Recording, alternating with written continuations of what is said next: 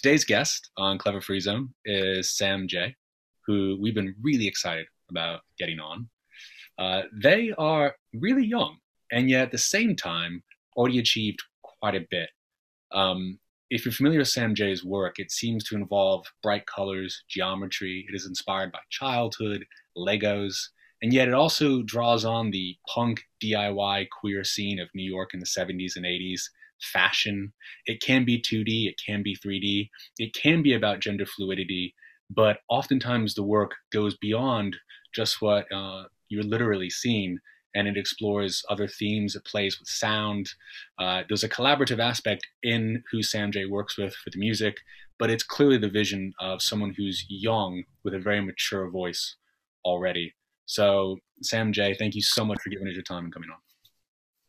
Yeah, thanks for uh, having me. That was a pretty good, like, um, explanation of my work. I don't know if I would have been able to explain it as concisely. Well, I mean, to be honest, uh, I think anyone who comes across your stuff will initially have a hard time knowing, you know, is Sam J this, is Sam J that. So, you know, and we'll get to it. Um, but you know, you've done this amazing NFT first magazine, um, which none other than Pak, um, who I think, if you're into NFTs, you know Pak, who is whoever Pak really is, has a, clear vision, uh, and certainly has a way of doing things that are very clean. Pak really liked it, and I think that says a lot um, because representing magazines online, I think, is very difficult to do elegantly, and you did that. And at the same time, you know, you it seems to me you've just done, if not the first, one of the most prominent first examples of an NFT film as of today when we're recording. Um, yeah, I think it's the first like live action short film. I I uh, I asked on Twitter if anybody had done one, and most of the answers were maybe like 3D animated shorts or 2D animated shorts, but I hadn't seen any live action pieces yet. So I definitely one of the first, if not the first, at least on super rare for sure. I mean, you know, as much as I do want to work back and I have so many questions to ask you, I think selfishly, I've, I spent a while watching your film sort of on a loop. I just showed it to my partner, and you know, I felt the more I watched it, the more I was able to unpick it. Um, I do have, so I, I'll explain to anyone who watches it, and I'll let you, I guess, give an overview. But it's basically about self sabotage, identity, um, and, and, it's figurative. It's there's a there's a poem for sort of the narration of it, and and I noticed a few things. I mean, why don't you tell us a bit sort of how you'd explain it, and then maybe I could ask a few questions, and then we can kind of work back about you know where Sam J comes from. But let's dive into that. Tell us about it. Yeah. So, excuse me. Um, it's really about my relationship with my boyfriend and it's sort of a form of like a love letter about the relationship to the relationship so it's not like from me to him or anything it's very abstracted and it kind of starts off with the beginning of a relationship when you're you know super excited and you're falling in love with someone and they are like taking you know you're giving them all of your energy and they're giving you all their energy and it's so exciting and you're like really discovering a new part of your life. It's like really easy way to define a new era of your own personality. And then but as it develops and you spend more time with this person and you grow closer and closer it, there is like a tipping point where you're like well now i have all of this of this person to lose. Like what if i lose it all?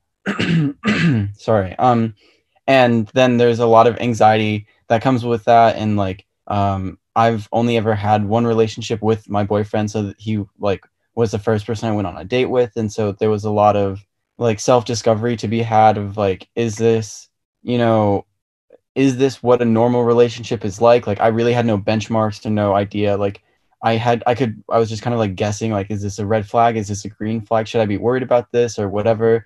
And um, so then this, the the poem then kind of brings in this second character that talks about like this sort of suffocating anxiety about like what if everything falls apart? What if it all crashes? And now you've lost this entire other part of your life. Um, but then in the end like it kind of wraps together and the idea that like a relationship is two people. And even if like i'm nervous like if it's going to fall apart or something like that like my boyfriend still is you know in love with me and he is willing to like put in the effort and make it work. So I should just take that at the you know value that it is. And like just because I'm a little bit nervous doesn't mean that everything is gonna crumble. And it does uh like you have to be vulnerable to be able to have like that sort of love in your life. So it's a really like deep uh concept I think, but I wanted to present it with these like characters and um I wanted to sort of drive a narrative because most of my pieces are more like experiments within aestheticism. Actually, I think that phrase nails it experiments within aestheticism because well, okay, so we'll start with this piece. One thing I notice is you do a lot of framing, by which I mean, so you're using this sort of, um, what's the word I want here, but not quite frilly, but it, it, you're using like these very elaborate sort of like silent film era frames, black frames on the outside often, mm-hmm. and then on the the faces that you're using, which are your face, um, but represented is like highly like basically it's like beautiful women wearing just over the top ornate sort of jewelry, and at one point you framed your face with pearls. Um, and there's another piece you do, and I'm trying to remember the exact name, but you do. I can't remember the exact one. Is it the creation of portraiture, maybe? Um, yeah, as well. Where you again, you're framing very carefully uh, the, what's going on inside the camera work while you're applying makeup. Is this something? I mean, first of all, one thing I said to everyone on Clever Free, it, and it's so named for a reason. I'm open to the possibility, and I often think artists just do things because that's the way they like to do it. And I don't think it has to have a profound meaning. But I'm curious to know frames. Well, why do you seem to always come back and pay attention to them in, in the work I've seen? Um, well, I so the creation of a portraiture was the first time I put a like a, a frame within the video file itself because starting in 2021 I started offering video displays with every piece that I release on Super Rare. So I wanted to not just throw out my videos and put them in a display like that seemed a bit lazy so i wanted to figure out a way to really like acknowledge the fact that these will be going into frames and be presented in real life and i wanted to kind of play on that idea and bring the frame then into the video itself. And i thought it was kind of ironic because a lot of the frames that i use are from or all of the frames i use are from infinite objects and they're like very modern chic like acrylic clear and white. So I wanted to, with the digital frames, kind of go the opposite and make them a bit more ornate, make them a bit more frilly, kind of reference more, you know, um, like Renaissance style, like gold leaf covered frames to contrast then the, you know, kind of colder, modern acrylic frames while also still like acknowledging that this is going to be framed in the physical world at some point. Um, and also, I studied graphic design, and I wanted a way to bring back that just like little touch of design elements into my pieces as well.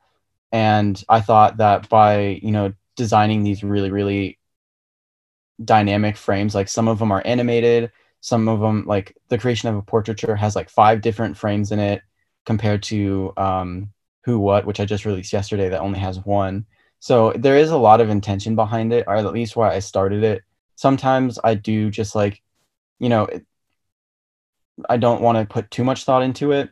And it is like sort of the final touch on all my projects is I'll just open up Illustrator and kind of be like, what mood do I want to put on this frame for the like these shots or whatever. But it definitely was intentional. Like it wasn't just like I'm gonna put a frame on it because I think it's cool. Like the main intention was to like reference back to the video displays and kind of play with that idea for sure.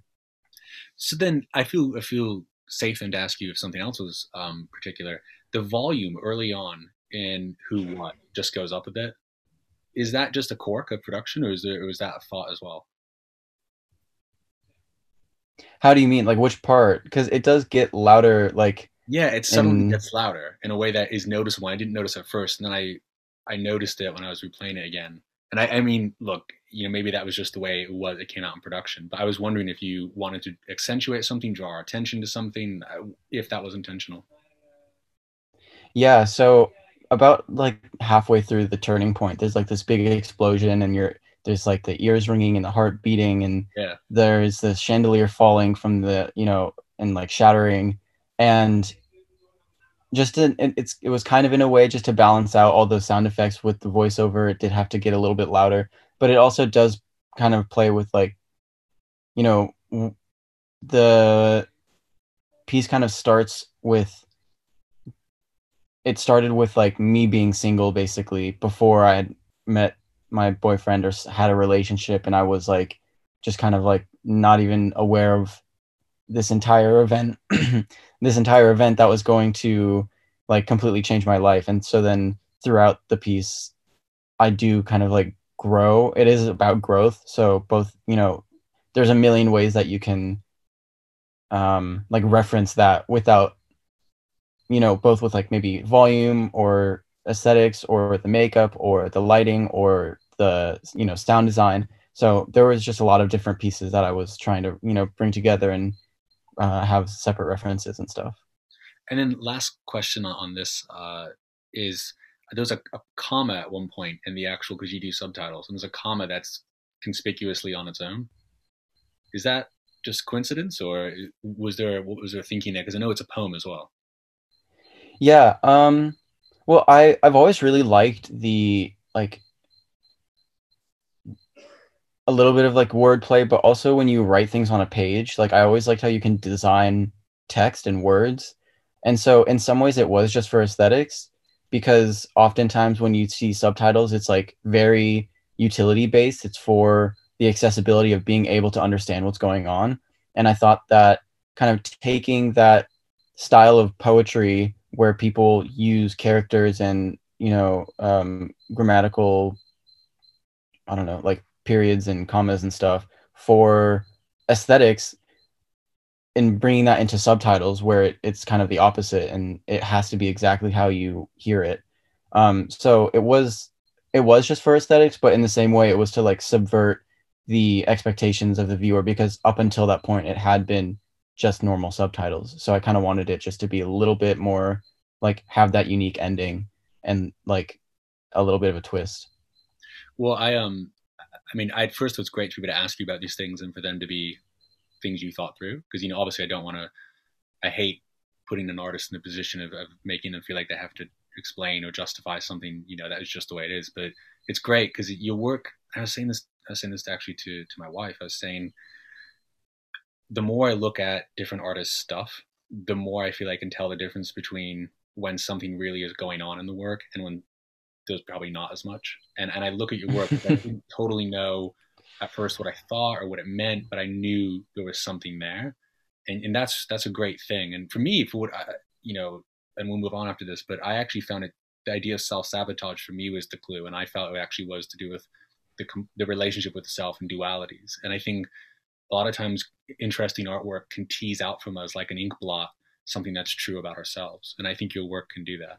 Anyway, I, do. I am mindful uh, about kind of getting to know you a bit because I think there's still questions to, to be understood. You were telling me uh, at the start before we started recording that you're originally from California. Can I ask just a bit about your your autobiography, kind of how you grew up, and you know, bringing yourself all the way up to university, maybe before Amsterdam, where you are now?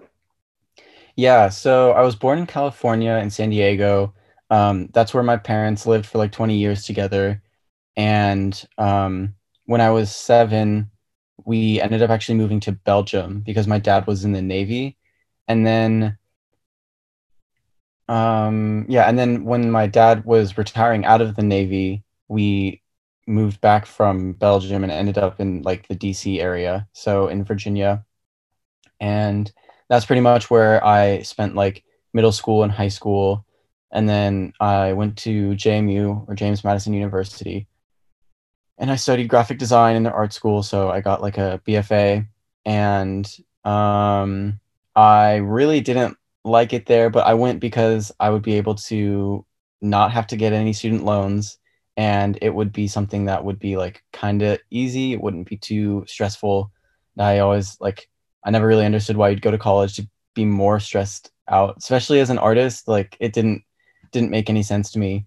But um, I uh, halfway through, I studied in Amsterdam for a summer, and that's when I met my boyfriend, and I ended up, you know, living here pretty much. And like, it was interesting because at that moment, I was only supposed to be in Amsterdam for the study abroad for like the month of June, and then I had an internship in New York after that. But I had to email my internship and be like, "Hey, sorry, I'm not coming anymore." like sorry i was supposed to be in the office like next week but i'm going to be in amsterdam i have a different internship here um, so it was definitely like a complete 180 from what I was expecting to do, but it really worked out. Like I felt a lot more comfortable here, partially because I was already used to living in Europe. Like Belgium and Amsterdam are really, really similar cultures. Mm. So it's it wasn't it, it felt like kind of nostalgic, kind of like if I had almost like maybe moved to LA, it would have been the same feeling um, of being back in like California where I spent some of my childhood as well. So in that sense, I felt very, very comfortable just like within a month deciding like, fuck it, I'm going to stay here. I'm going to live with my boyfriend. Like we're, we're doing it. And also my parents were really supportive as well. Cause they've been to Amsterdam a few times that, you know, they lived in Europe with, uh, like with me and they really didn't want me to go to New York either. So they're like, if you're going to stay in Amsterdam, like they much, they thought it was much cooler to have an experience in Europe than in New York. And like my dad spent some time in Spain when he was in college, and uh, also my sister spent a year in Spain when she was in college. So um, it was just kind of something that my parents were really on board with, which definitely helped made the decision a lot easier. And then when I went back for my junior year at university, I just took as many courses as I could to graduate early. I was maybe thinking about like doing an exchange program or something and like trying to spend some time at like a school here in the Netherlands. But I figured like, I don't know, JMU is not that difficult of a school. So I just took extra courses. I got um, another internship in Amsterdam the following summer, which counted as a course. And I was able to graduate a semester early. And that was in December of 2019. And so I moved here on New Year's Eve, so right before 2020 and right before COVID, and um, I was freelancing after graduating. So I already knew like I didn't want a full time job, so I just jumped right into freelancing, and um, I was doing motion design at the time, so I was pretty fluent with After Effects, and um, motion design is definitely a more lucrative position than just traditional graphic design.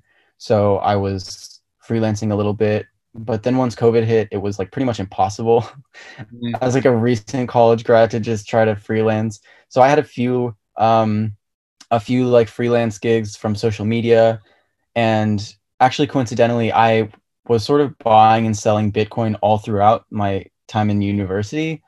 And so I had to sell all my Bitcoin and like hold uh use that to help like pay for my bills while I was trying to start freelancing and stuff like that.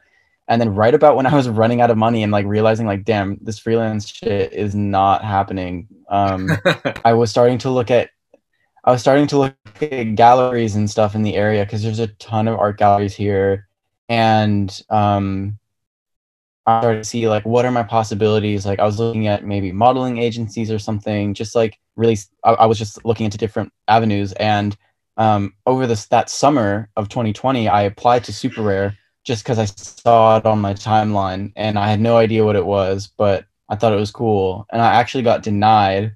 But then I saw more of my friends like really making good money on it. And I was like, well, I'm, you know, really trying to look for this, a new, like something new to, to bring in some money because, you know, I, I can't, things not working.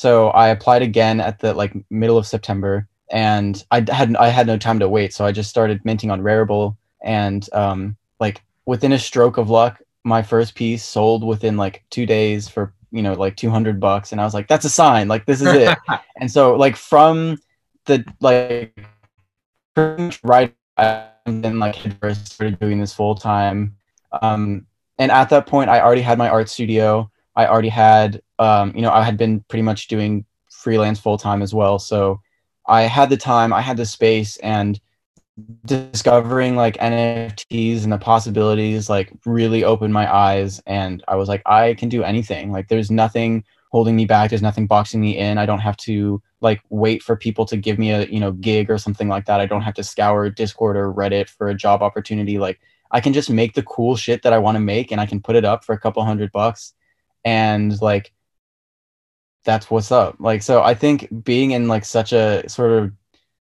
in a way do or die situation like that really helped me just jump into it and recognize the potential and like it was just really being in the right space at the right time and so after about a month and a half of being active on Rarible and OpenSea, I got the attention of um, other platforms like Known Origin and Super Rare, and I was able to gain access to the more curated platforms.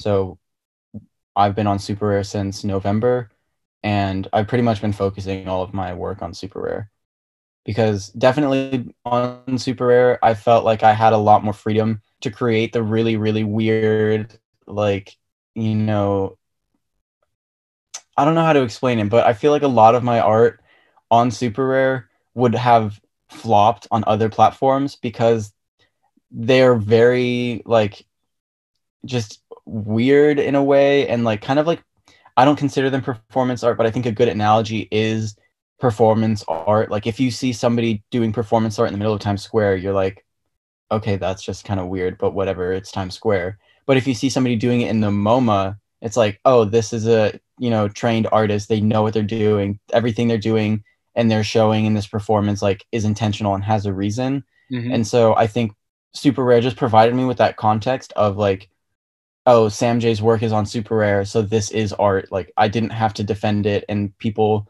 would see that it's on Super Rare and automatically like get it at least at that very surface level, which really helped me expand my artistic practice.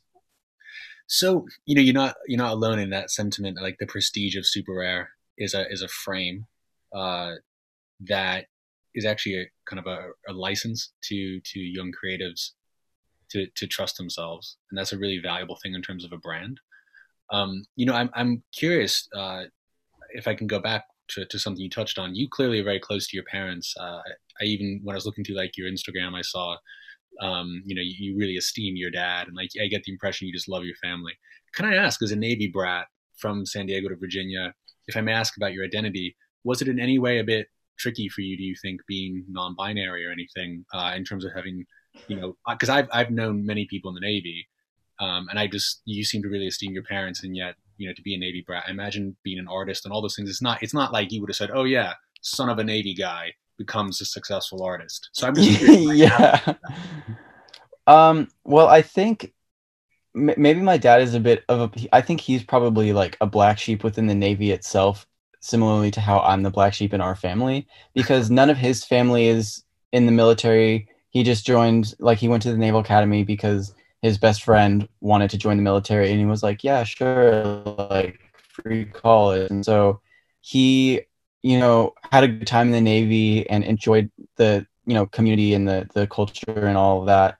And he was a pilot as well so it, he really wasn't like some like really macho marine kind of guy he was really go with the flow like he taught me how to surf like living in California, it's a lot different than yeah, you know, maybe being in, in the military in DC. And I think also because we moved and like we lived in Europe and we've as a family experienced so many different cultures together. Like I really was comfortable with my family and like who I was and I was really presenting myself just like no as myself no matter what with or without labels. And i actually came out to my family as gay when i was like 14 and by the time i left to college like i started identifying as non-binary when i was like maybe 19 or 20 and that's not necessarily something i've like a conversation about because i don't think it's necessarily important especially because i don't really live with them anymore. But like it's in my bio on instagram like it's not a secret and i think like and my also my parents like see the work I make. It's it's nice to have a supportive family. Like I was just in some uh, Twitter DMs about how my family also started buying Bitcoin when it was in like 2016, and like wow. they have their ledger set up, and so it's cool that my parents like understand what NFTs are in a way. Like so when I told them like, yeah, I make my art and it like goes on the blockchain so people can buy it, and like they understand what that means um, maybe not to the like depths of what really an NFT is, but they get it and they understand it. And so I remember I went home for Thanksgiving and that was like right after I posted my first piece on Super Rare. And I was like, yeah, like I have this piece and it's like for sale and there's a bid of like two thousand dollars on it. And my dad was definitely like, that's really like so cool. Um, and I think it's just I definitely have a respect for my parents because they equally have a mutual respect for me and like what I do, and they see what I do as very valid as well. Um, and I think it's a little bit it, it's easy for them to see that because I've been doing graphic design or art related stuff since I was like really in like my teen years, like 14, 15. And like I went to school for graphic design. And I think like once they saw my work from like art school, like this is you know something that I care about, and um, they they've just been very supportive in that way. So it it's been I've been lucky for sure, very lucky. Well, it comes through. I mean, sometimes when you, you talk to a person, you can tell that that person is well loved, and I, I, I you know I don't mean to presume, but I get that vibe from you. Um, I think I was going to ask you then because you're talking about how you were doing you know graphic design from a young age. So uh, I, a YouTube channel called is is that the original Sam J Studios?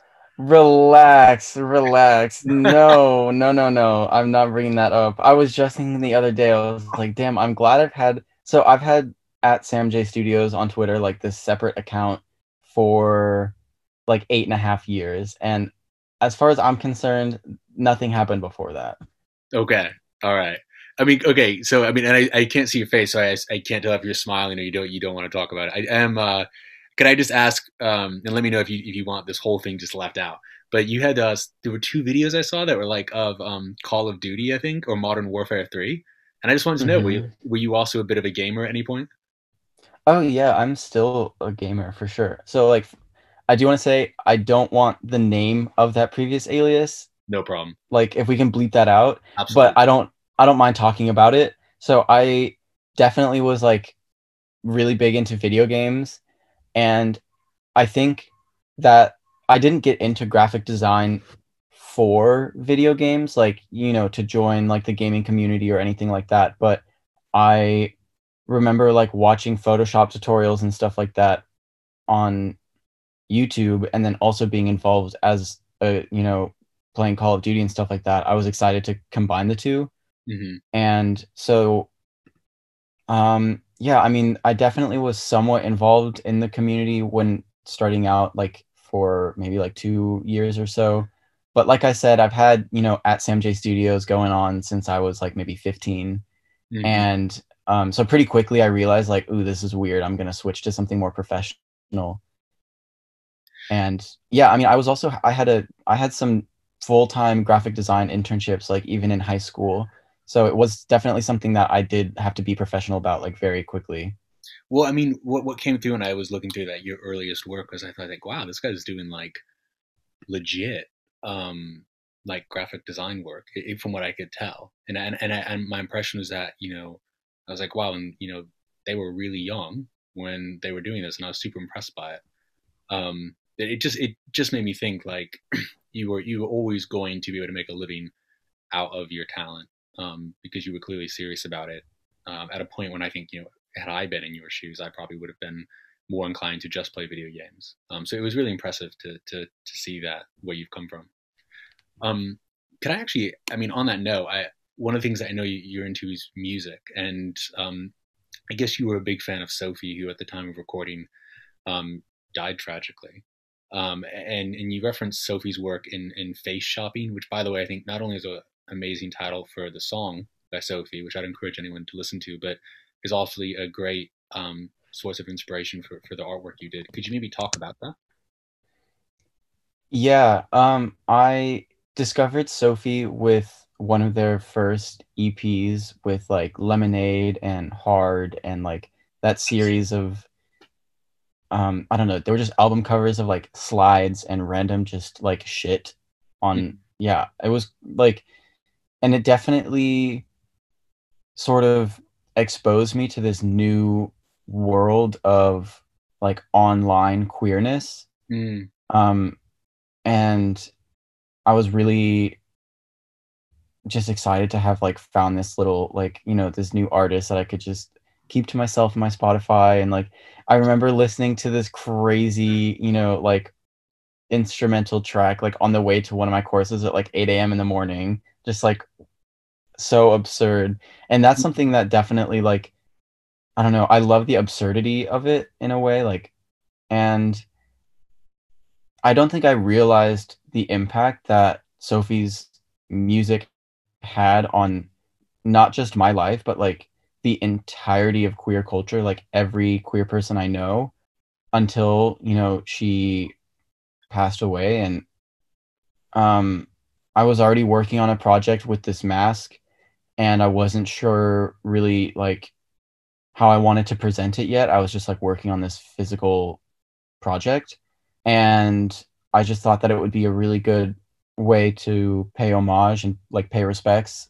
And I thought it would fit both aesthetically and like it would it would work well with the project as well as just like be a great way to represent my queerness mm-hmm. and also like just pay homage and while I was shooting that I actually like gave myself a tattoo of one of Sophie's album covers as well but it was yeah it was just like a, it was a good it was a good project for for me to just like really pay tribute and it was definitely one of the first projects that I felt like really like properly represented my own personal identity even though the character within that piece is like not me at all.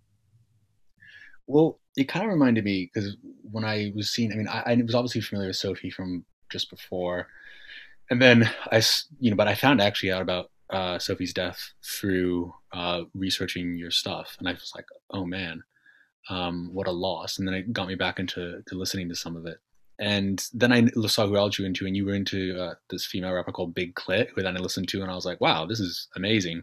And it, it kind of reminded me that there is this whole, or rather, it showed me that while I've just been, you know, doing life, there's been this huge, robust queer like music scene, and like I think the only like the furthest I've gone into like notably consciously, you know, queer rap music anyway is Le1f.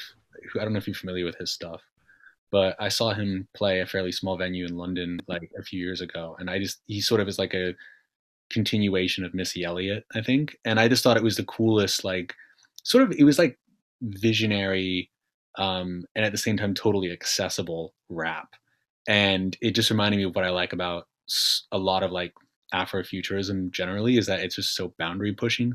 But all of that's to say, um, I always like to ask people who have who have taste and might know things I don't. Who else in music would you say we should check out, or do you find really inspiring? Because I think you obviously are into some cool stuff. Um, I think it's really funny that you bring up Big Klit because I don't know, like she's such a fucking character, and um, but yeah, so definitely like obviously there's kind of the, the mainstream girls like Doja Cat, Rico Nasty, Megan Thee Stallion, mm-hmm. and like they're all icons. Definitely like Rico Nasty is my favorite out of those that group of people. Also Tierra Whack is really really great. Mm-hmm. Tierra Whack is definitely like the most I would say like artistic out of them all. Like definitely has the most unique vision. Um, but on a more like surface level, I saw recently on TikTok somebody created like an alignment grid for hyperpop, which is like the queer genre of music.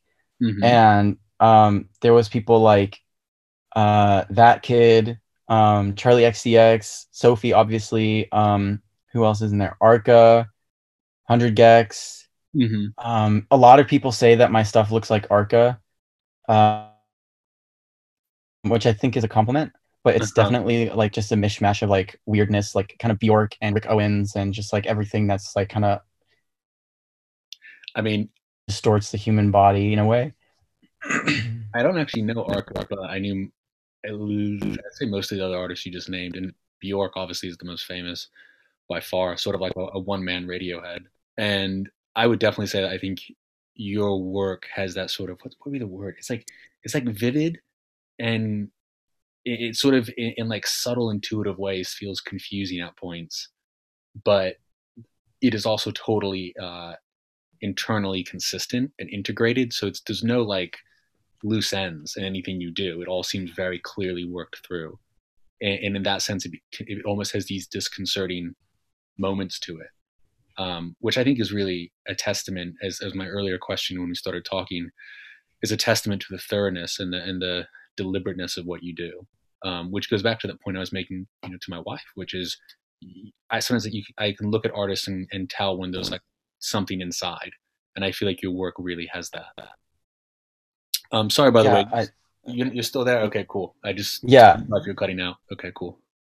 No, I I definitely appreciate that. I think um definitely like having no loose ends is important to me. Like if I'm gonna put something into a project or if I'm gonna make you know put effort into making something like it will be intentional you know whether that be like if I'm putting chains in my hair, I want a way to also incorporate that into my face. And like, if I'm, you know, in my latest piece, I had two separate characters, and I knew one would have pearls framing the face, and pearls are very like starkly contrasted to your face. It's very like jarring in a way, and so I and I knew that if I put in the other piece, like you know, having chains on my face would be like the chains were a lot more subtle, a lot more um understated. So I then, you know, had to 3D print some extra props to then accent the chains and then kind of balance the playing field with the pearls and like everything is definitely very thought out for sure. Like that's important to me. I didn't know that you were actually 3D printing. I wondered because of your septum um, clip-on septum piercing. I was like, you know, where did they get that from? And and I was reading that you were auctioning it off, and I and I wondered, mm-hmm. Like, I wonder if they 3D printed it. So so you are using 3D printing as well to make some of these pieces.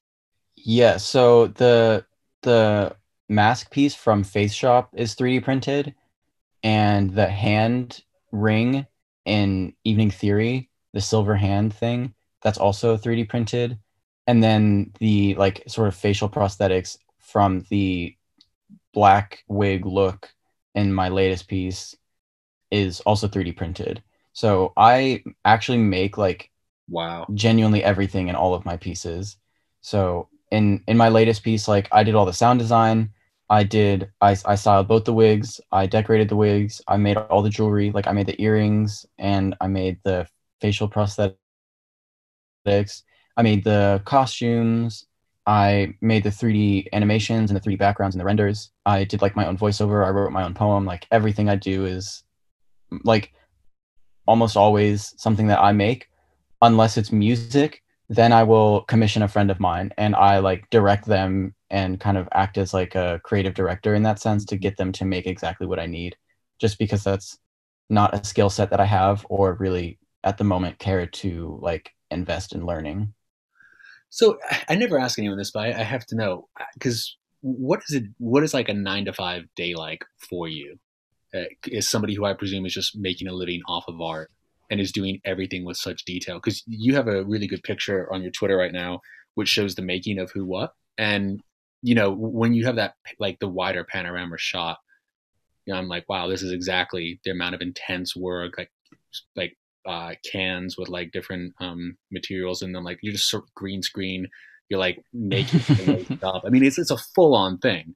Um, and so i just wanted to know i mean what does a normal day look like for you? If you could even answer what a normal day is um, so it's definitely not nine to five. It's more like mm-hmm. maybe like two p.m. to like three a.m. Yeah, I don't know. it's really difficult because uh, it depends. So right now in the Netherlands, we have a curfew at nine. So mm-hmm. um, usually I like wake up around like eleven or noon ish, and then I'll get try to get to my studio. So I I do have a space like um outside of my house that is like an art art art studio. And uh, so i try to get there by like two and then i'll work there until you know i have to go home for curfew. But it depends really what type of project i'm working on.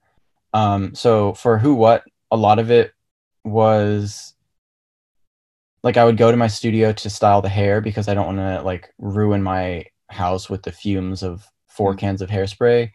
And then also like you know i have all the supplies for the like I have all the wig supplies there already and like to add all the jewels and everything and like sew the wigs together.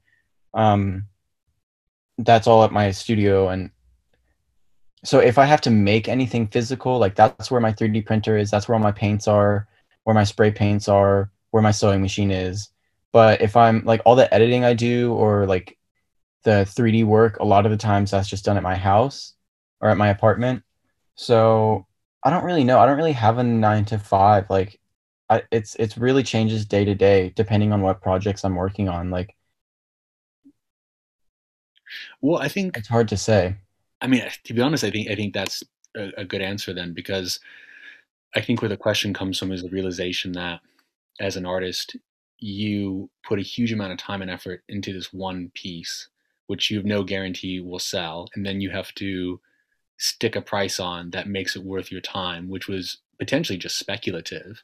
and it's like how do you cost that out? And i think at the same time you have enormous freedom. But as anyone who's ever been self-employed even as a freelancer can attest you know i think the freedom has an ambiguity that's actually scary because it's like a yawning chasm that might issue a promise of like loads of money but also might just eat you up.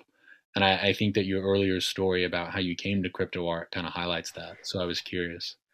Can i ask so are you going to say something Oh yeah, I was just gonna say like that was definitely something that I was struggling with at the beginning of crypto art, but recently within February, like all of my pieces sold out. And so going into the project of like who what, I already have, you know, enough money to pay my bills for the next few months and like I'm not worried about whether or not it's going to sell. Like so it's for me at this point and probably yeah, really like I think this is more important than even like you know the money in your bank account but pricing your work has more to do with your reputation than it does with your bank. Mm. i mean could you actually you know uh, go down further on that if you don't mind? I mean explain further what you mean by that. Is in creating a reputation or is in respecting your reputation or or what your reputation is dictates what you can price? How, explore that a little bit more well it's kind of like I mean, you can't. You have to look at all of your past pieces that have sold, and let's say, like, so my, I had, um, two pretty similarly styled projects in November and December on SuperRare, and then I had, and then going into the new year, like, I hadn't sold them yet, and I was like, well, I should probably scale back a little bit and do some projects that I can get out quicker for cheaper so then I can, you know, make some money again. Mm-hmm. Because you can't jump too far ahead of yourself. So I unfortunately actually had to I had a period of a few months where I wasn't making any sales on SuperRare because when I got onto SuperRare, I was so excited to make all of these like really large projects, but then I didn't have the audience that was willing to put down like five Ethereum, 10 Ethereum mm-hmm. that I wanted for these projects. So you kind of have to be aware of your place within the market and be like, okay, well, I know I can get at least one Ethereum for my projects. So what projects can I think of that will sell for one or 1.5 or two that I can slowly work my way up into these kind of next levels? Mm-hmm. And so going into you know 2021 i was like all right well i just did two really big projects that i want to sell for at least like a couple grand and but i need to make money. Like i'm you know running out of money again. I i'm going to work on some smaller projects and like figure out a way to incentivize my work again and get regain that momentum.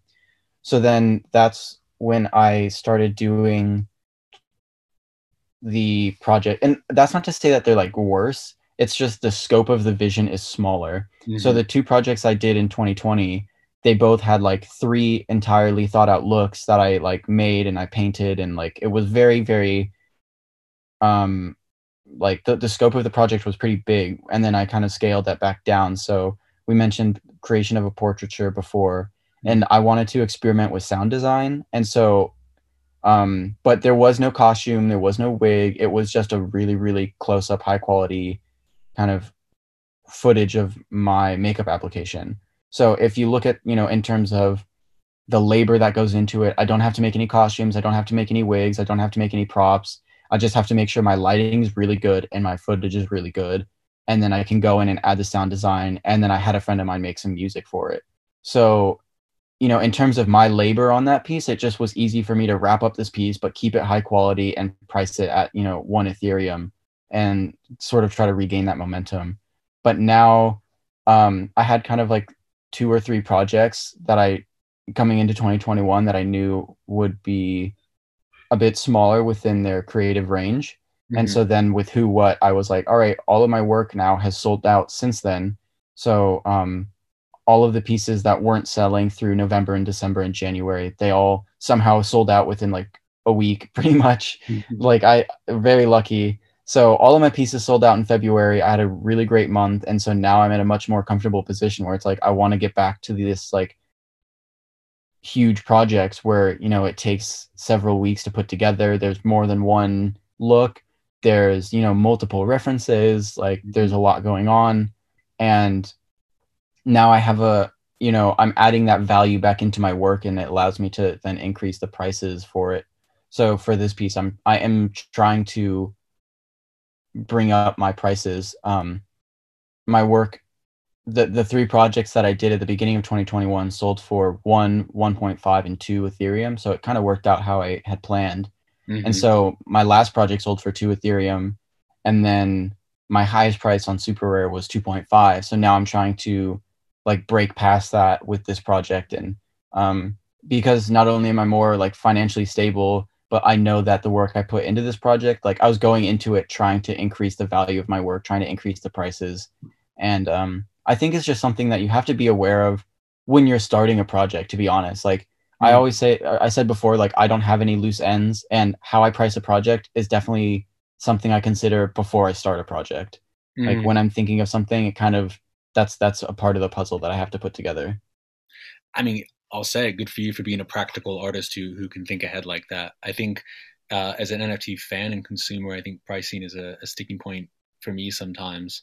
Um, you know, and I think I just heard Sasha Bailey actually say this that one of the worst things artists can do, or he says the worst thing they can do, is to sell a whole bunch of art and then to just never sell anything again, and it, or to never make anything again. I think is what he said, and he, he explained it really well. But I do think it's important artists have self awareness and one of the issues in the the wild west of NFTs is I think people they don't want to sell anything. They they want their highest price to be their floor, especially if it's their most recent price.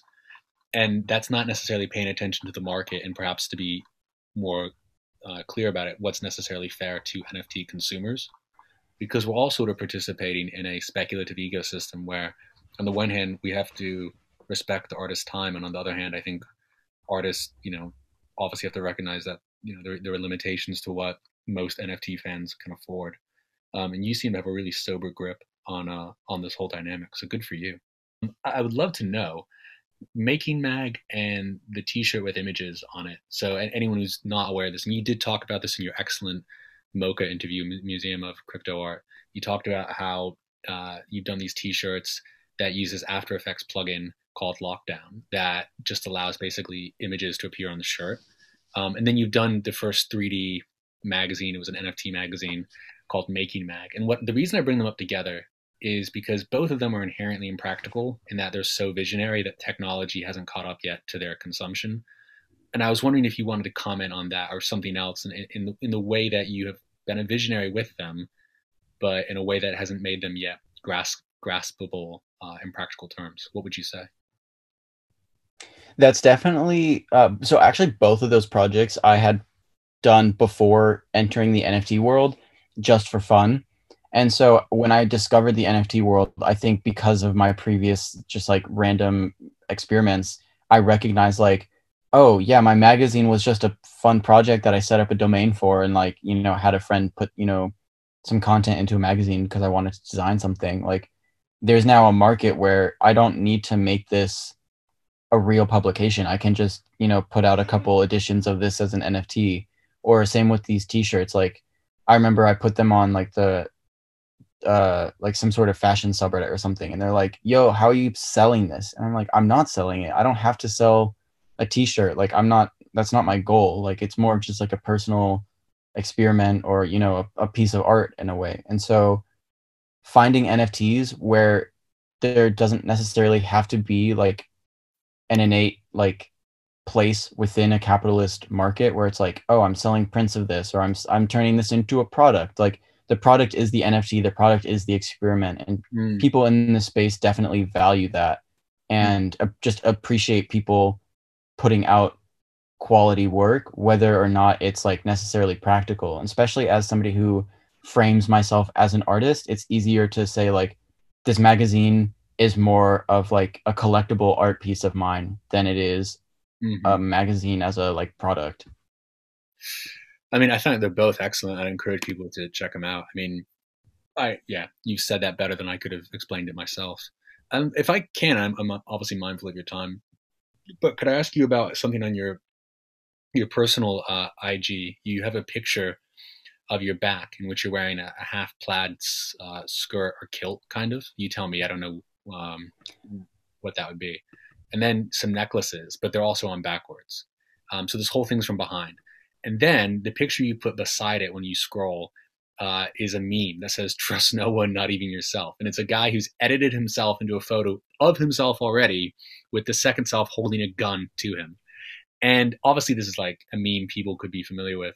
The reason I bring this up is because I think a huge part of the NFT story that is so important is um, I believe memes are art in the sense that I think art just calls on ideas that we recognize when it's working as a medium anyway, that we recognize and it makes reference to it repeatedly and it allows us to kind of see a, um, a, con- a contextual meaning in, in, imagery often. And memes do that for the internet. And I think NFTs understand intuitively that memes and the internet uh, need its own recognition as an art form.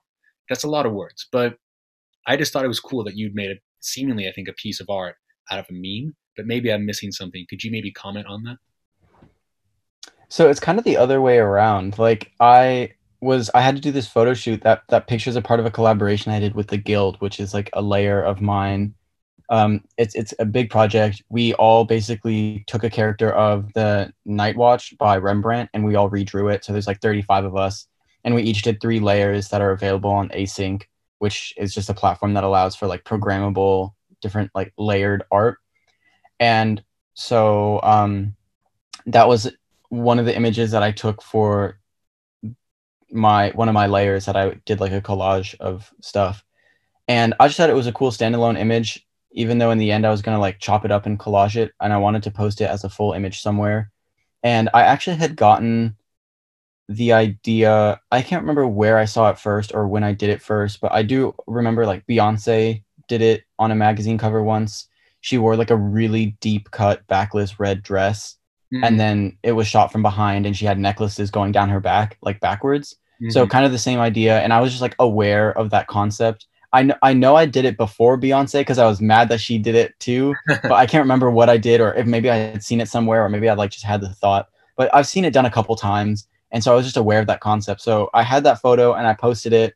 And I don't know, I like the idea of like artists being real people. And like, even though it's my personal Instagram and it's really only like my friends that follow me there, mm-hmm. um, I always love when you can post something like really kind of chic, really, um, you know, curated, and then also like joke about it. So I just thought, I thought of the meme because it's like, in, in sort of a reference back to the the photo that I took. Um, but also, those are what I was wearing was actually just like a pair of high waisted pants that I had made oh, myself. Wow. So, um, yeah, I don't know. I think also like with the the wig that I wore in uh, Face Shop, it's just like a like very bone straight blonde wig, and I I posted some pictures of me wearing the wig without any makeup on my Instagram. And like, if you sw- on the same Instagram, if you swipe left, you can see like a picture of Lucius Malfoy. Yeah, it's just like I think it's really funny to like what I do is kind of absurd. It's ridiculous and it's funny to laugh at. And like, I think it's really obnoxious when people take themselves super seriously. Yes. Especially as an artist, like why? Yeah, totally. Before we wrap up, I would love to know um, you, you mentioned the guild. Um, we've given a shout out to the magazine. What else are you involved with that people should be aware of? I'm mostly just on my own own bullshit. Like I, I'm, I really just focus on my own projects, and um, a lot of my work is really difficult to incorporate into collaborations. So maybe like a few times I'll reach out to an artist and be like, "Yo, we could do this or we could do that." And I find that a lot of other artists that I reach out to have a hard time conceptualizing their work into what I do. So mm. I've kind of just given up on that. like I'll be like, "Hey, we could do this or this or this," and they're like, "Yeah, maybe sounds cool." And I'm like, "They don't, they don't get it. They don't mm. understand." Um, which is totally fine. Like it can be very difficult to understand. So, um, yeah, be- because of my experience with that, I'm mostly just try to focus on my own work and see what I can do within my own skills. Also, because I, I mean, maybe I'm foolish in saying this, but I don't think there's that much that I want to do that I can't really. Mm. Like I have, I feel like enough capabilities, at least at a basic level, to be able to accomplish most of my creative vision. So um, that's definitely useful as well. Well, here's a question I always ask people that I, I would love to hear your answer to, and it's really simple. It's what's something you believe, and and you can answer that any way you want. It doesn't have to be anything to do with art. It could be all about NFTs. Um, I don't know. I believe in myself. I'll say that.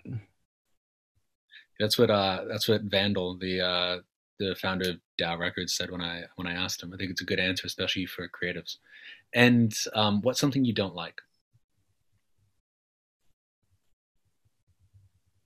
Um, there's a lot of things, but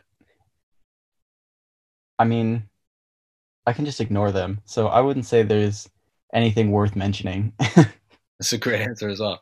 And then the last question, um, I know we talked about what projects you're involved in, but who else or what else in the space are you excited about, or should we all maybe check out or, or give a look to? Um.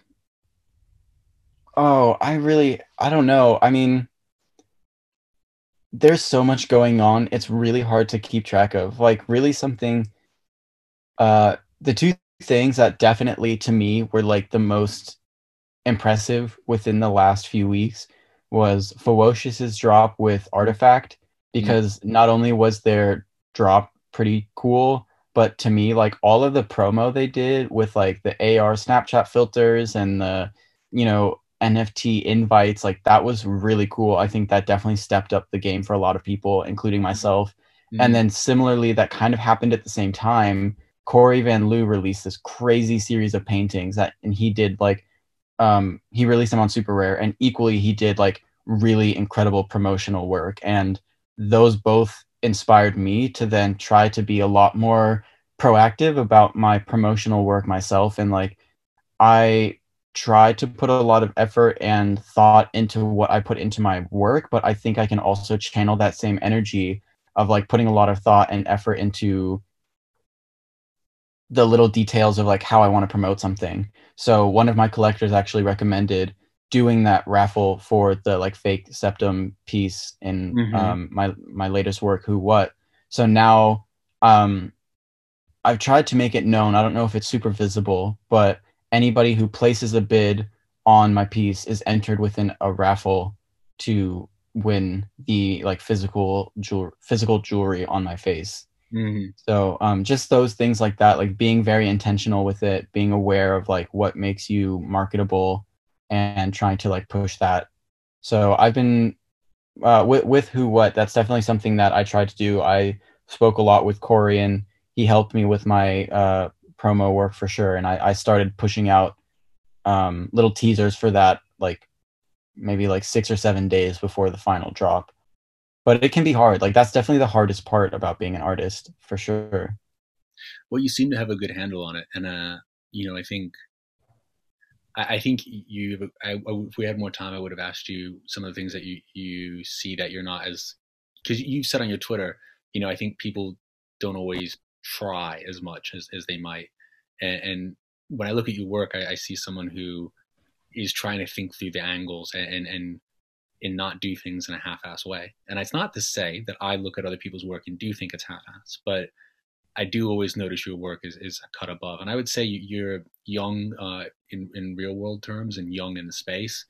Um, and yet I think you, you stand out head and shoulders. And I, and I think other people really see that. So look, thank you so much for coming on today. Um, I certainly look forward to many people over the years coming back to this conversation uh, to get a snapshot of the artist. So thank you so much, uh, Sam J, and we're really happy for all the success you're going to have. Yeah, thanks for having me on. You had some great questions. Thank you.